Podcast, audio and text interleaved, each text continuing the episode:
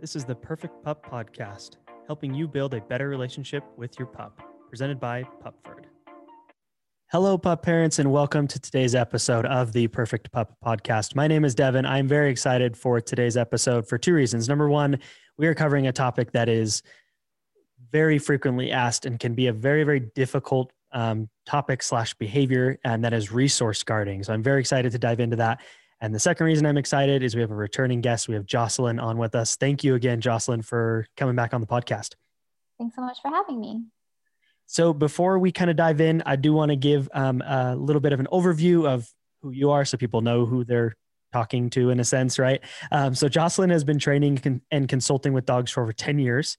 Um, she has her CTC and CPDT certifications. Um, and she spent the majority of her career working with the rehab of rescue dogs, many who came from very dire and just difficult situations. Um, and since 2018, she's been running her own dog training company called Muttineer and is and she's based out of sunny Los Angeles.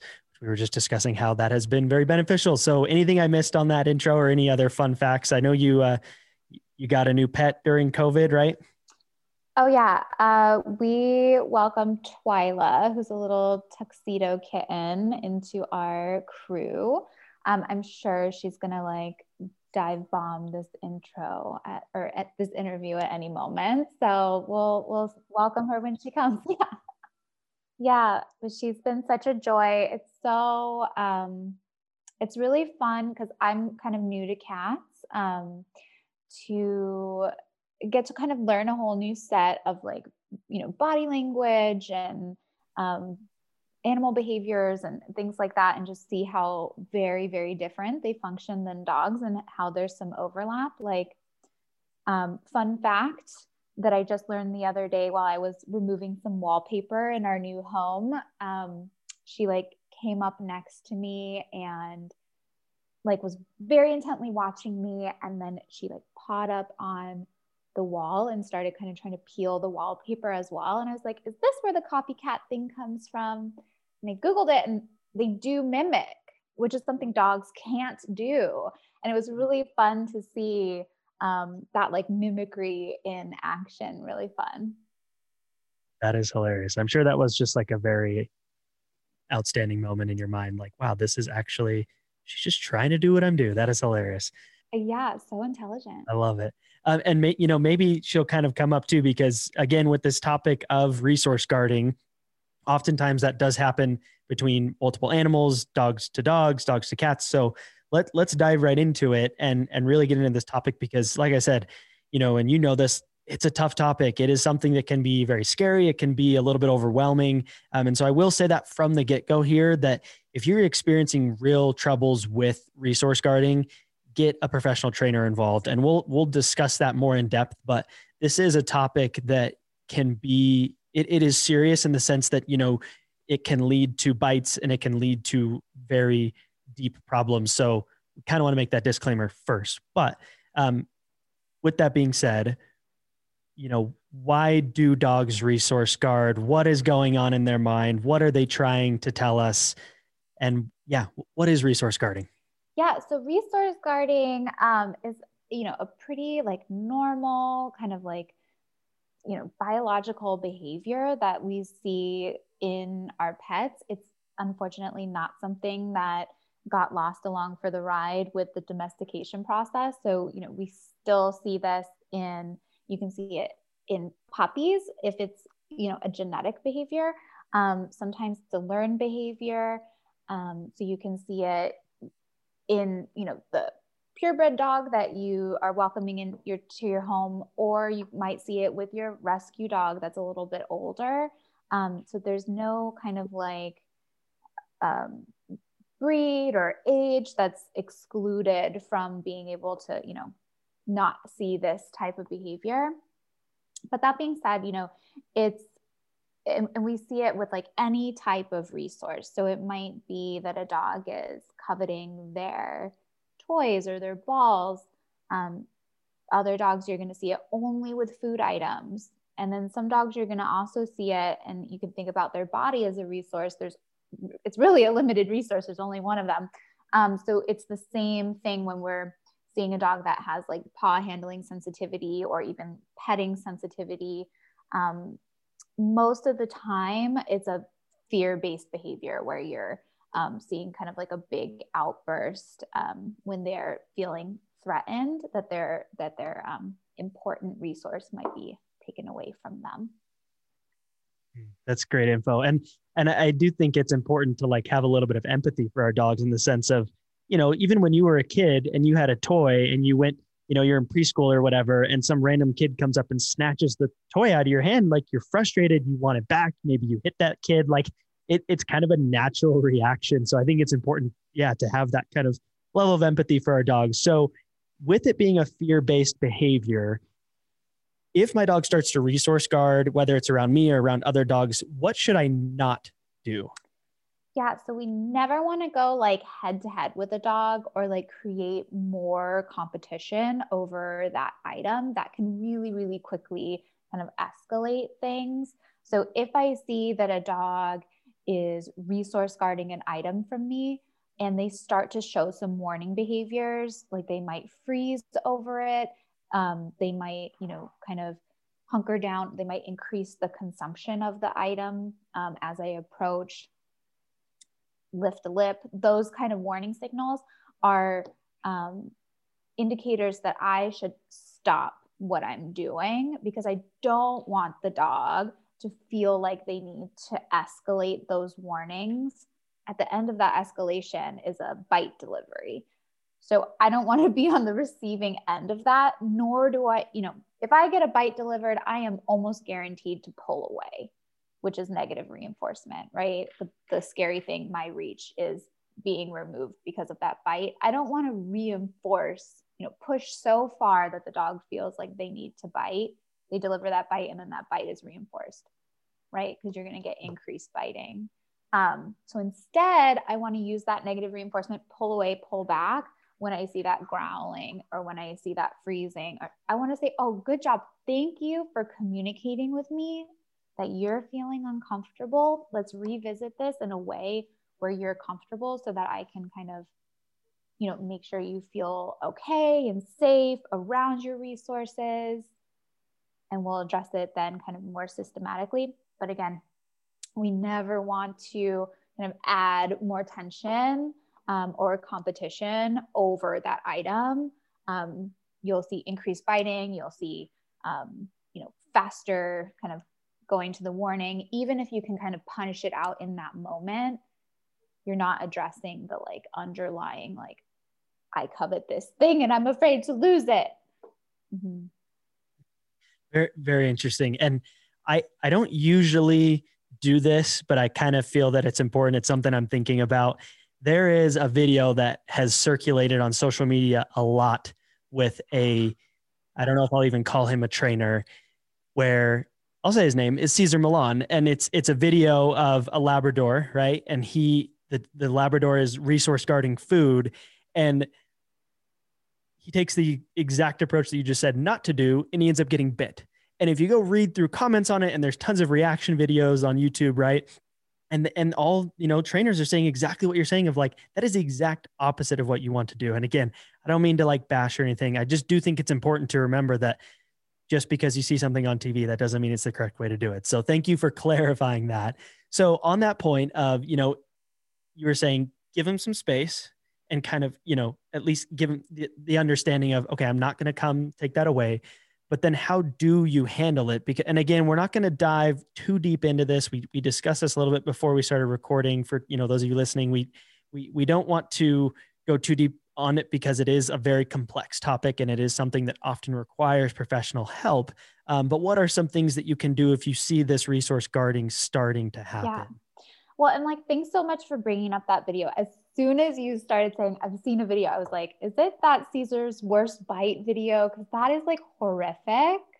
Um, and yes, like exactly the wrong approach. Um, if I could like illustrate like what not to do, it's like that, you know, like putting more pressure, like hunkering down, like me showing or like mirroring the um like aggressive like body posturing and that kind of thing like that's just going to create more tension um you know, if you think about like two humans who are kind of like having some tension between them, if you feed into that, it's going to escalate. Versus if one person starts to diffuse or take a pause or step away, then you can kind of collect yourselves and like come back to a conversation that's a little bit more level headed. And, you know, of course, that's like an anthropomorphized um, translation of what's happening, but it's still energy, right? Like aggression will typically get more aggression um, versus we want to kind of diffuse the situation when the dog's uncomfortable.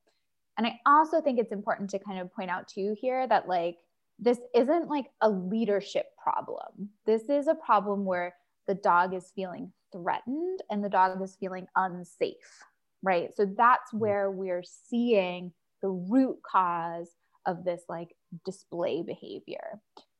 So, what we do want to do is create an environment where the dog feels safe about their resources. So, that might look like flooding the economy with more resources so that the dog doesn't feel like I only have this one toy and like I really got to hang on to it. If there's 50 toys, that's like too many to guard. Or they might just be like, oh, that it's no big deal because I have so many toys now. So, you know, this one's not so valuable. Sometimes that backfires. And then you have a dog who's like going from toy to toy to toy and he's kind of neurotic. So, um, you know, I think again, like you were saying, it's important to like have a supervision of um, a qualified force free trainer kind of overseeing your plan because there are a few different strategies and not one strategy fits all for this type of aggression behavior. Um, and then, you know, of course, in the moment, we want to make sure that we're immediately backing off.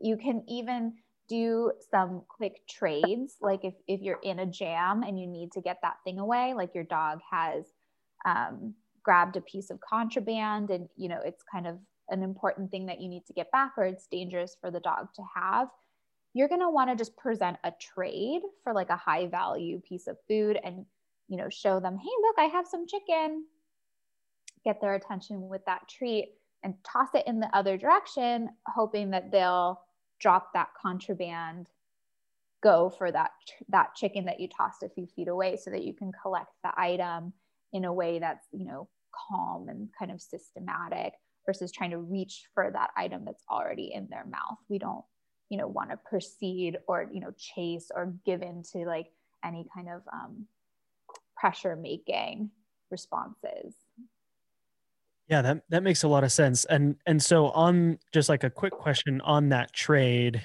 and just to maybe clarify for myself and listeners if there is something like you said you're in a bind and you're like okay they cannot have that in their mouth finding something as high value as possible and getting their attention and, and showing that treat away and hoping that they will go off to that is that correct yeah because they can't like eat the chicken and also you're like you know your your shoe at the same time. Like they're going to have to drop the shoe to retrieve the chicken. Yeah that makes sense. I like that.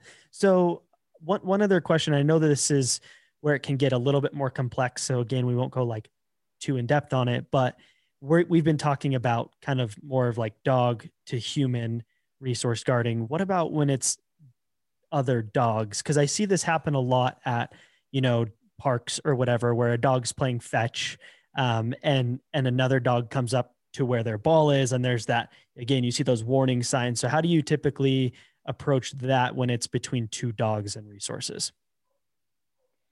Yeah that's a really great question. And um, i see this almost more frequently with my clients than um, i do you know dog to human resource guarding is resource guarding among the other pets in the house. And um, you know, as I was mentioning earlier, I just got a kitten and my my dog and my cat are like playing beautifully, but every now and then Edgar, my dog, will start resource guarding one of her little toys. He thinks they're really great and sometimes he doesn't want to share.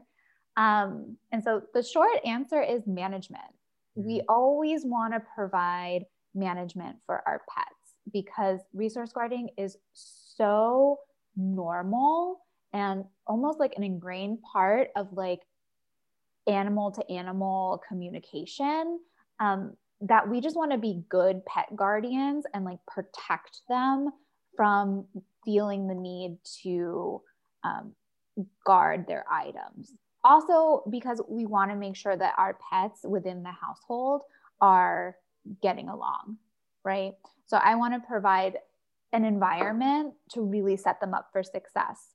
And this goes to for um, you know the the ball hoarding dog at the dog park. I want to use management as the owner and maybe the dog park is not the most appropriate place for my dog to be if i have a dog that is resource guarding tennis balls and you know going after other dogs at the dog park. That's not going to be very fun for the other dogs that are kind of getting like barked or chased at or snapped at because you know my dog is uh, resource guarding right? So maybe what the more appropriate thing to do there is like put my dog on a 40 foot long line and find a field that doesn't have any other dogs in it and play fetch with them there versus the the dog park, right? So I'm going to find a scenario that works for them. Yeah, th- thank you for bringing that up. I I think that is so important and it, it comes back to just us as humans we like always we we have this mindset of like well my dog should be going to dog parks or my dog should be fine with doing this. Like that's what dogs do. But at the end of the day I, I love what you said of we have to be the guardians to our dogs and we have to know and understand them. And i, I do i do you know I, I can have sympathy that some people just you know if you have a new puppy it can be overwhelming. You maybe don't know your dog very well yet or if you have a rescue you know it can take some time to figure out your dog. But it's so important to do things that are in line with our dog's capabilities essentially right? Like and and just being aware of that. So I, I love love love that advice. Um, so so one point on that, we kind of have like two more thoughts here. Is you know at what point should I get a professional trainer involved? Because again, I think some people like it might be it's something that happens not very often or only in a certain situation. Like when would you recommend getting a professional trainer involved if there is resource guarding happening? You know, I think if it if I was to give my best advice here it's at the it's at like first warning signs. Um unfortunately when i get called in the behavior's been practiced a lot. There might have been a couple bites already. It's at the point where it's becoming a little unmanageable and um now i'm like the last stop in you know what i mean? So if we call in the trainer we call in the professional when we're like ooh this behavior is a little worrisome. I've, you know, I've seen this maybe two or three times now, and it's a little concerning. Instead of kind of sweeping it under the rug or, you know, watching those those YouTube videos that might not be so helpful, um, you know, and trying to do it the DIY way, call in a professional who can really help you out. Um, even, you know, the most well-meaning. All my clients are so well-meaning. You know they they really really do want the best for their pets and i know that. Um but sometimes you know they're not I, I wouldn't if if it's beyond a clog i'm not in there trying to pull out piping right? I'm going to call in a plumber because it's just outside of my realm of expertise and it's the same thing with your dog. I wouldn't mess around with aggression training. I just wouldn't do it you really, really need to kind of call somebody in who has an educational background, some certifications under their belt, and a good amount of experience working with that behavior. And that's going to be your best road forward. If you start to kind of tinker around with it yourself, you could make things worse. And, you know, to be frank, that's what I find a lot of times. And in the long run, it will likely, I mean, even if you're just looking at it from like a, not everything in life is about money but if you're looking at it from a financial perspective similar to your you know example with the plumbing you know if you let something continue to get worse and continue to get worse and then you try to mess with something and next thing you know you've got a water leak and your entire basement is flooded right and i think it's oh. similar with our dogs where you know i think a lot of people and again i, I don't mean to like I know everyone's financial situation is different and, and for some people it can be difficult to hire a trainer. But again, if, if even if it's one or two sessions, like to get that knowledge and to get that expertise in your home to like really eliminate it before it gets worse because again i don't want to go down this path too much, but my wife is a nurse and, you know, she has people come in all the time with bites from dogs. And, you know, oftentimes that financial burden falls on you as the pet guardian, the pet parent. And so, yeah, it's important to get it early. I love, love that advice. So, on that kind of note, and maybe kind of a final wrap up with resource guarding, is what can I do as a pup parent to, as much as possible, of like help avoid resource guarding from starting? Yeah, you know, there are great exercises that you can do either with your new rescue dog or your puppy. Um, I'll start with the puppy stuff because you you not always because like I mentioned, it can be kind of a genetic behavior that we see really really early. Um, in which case you would want to again like hopefully hire a professional who can help you kind of um, remedy some of those things. Um, but you can do some prevention exercises with your puppy, things like hand feeding your puppy, um, you know, hand feeding them right out of their bowl so that they're really comfortable and used to hands around their bowls. Um, teaching your puppy that hands are a really great uh, holder for their bully sticks or, you know, their like really high value like trachea things that they're chewing on um, aren't human hands great because they hold them in place and you can get that really kind of deep gnawing chew going on human hands aren't really there just to like grab them and take them away. Um, also, practicing things like trades. So, you know, you have that trachea piece and your puppy is chewing on it. You have another of the same or higher value chew, and you're just trading back and forth. And so, you're teaching your puppy that um, you know, not only is dropping like okay, but you're going to get the exact same thing or sometimes even a, an extra goodie back for relinquishing that item. Um, and same thing with their toys. You're going to want to make sure to do that handling desensitization. So, grabbing paws, grabbing collars, touching ears, examining the mouth and teeth, and holding them, restraining them um, all within their comfort level. Of course, we don't want to make this like a torturous session or anything, but you know, make, making sure that you're feeding them and doing some of that counter conditioning throughout.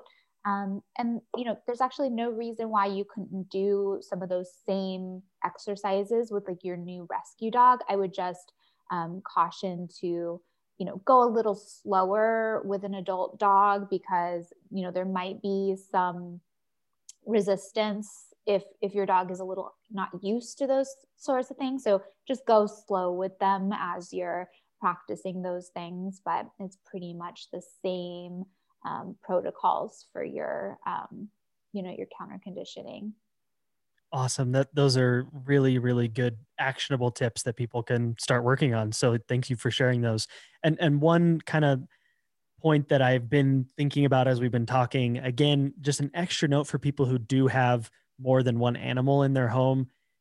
The management is so, so, so important. I have three dogs, and at the end of the day, they love each other. They are friends. They play, they get along.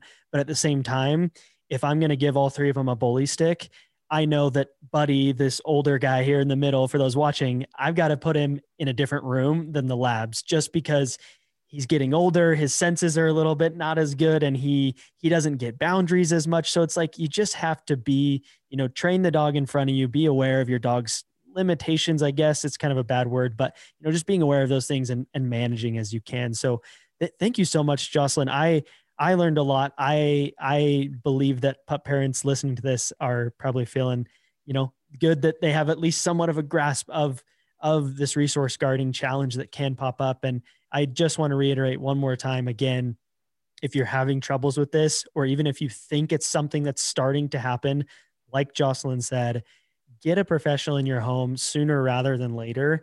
And, you know, take care of it before it escalates into something worse. So, thank you again, Jocelyn, for for joining us on the podcast. I loved having you on for this episode. Yeah, thanks so much for having me. It's always fun to chat. Of course, and and we will include um, all of Jocelyn's information. You can connect with her. Um, you know, especially if you're in the LA area and you're needing help with with something like this. You know, uh, we'll have her information in the show notes, um, in the episode details. Um, and I, I, say it every episode, but we truly do appreciate all of you listening and watching and we love your feedback. If you have you know a topic that's a challenge for you or something that you know you would really like us to do an episode about um, let us know and we will you know put it into our schedule and, and try to cover it because we know that raising a puppy or a dog an older dog it's not always easy um, but you know there's so much that we can learn especially from experts like jocelyn. So um, for those of you uh, again we will catch you guys on the next episode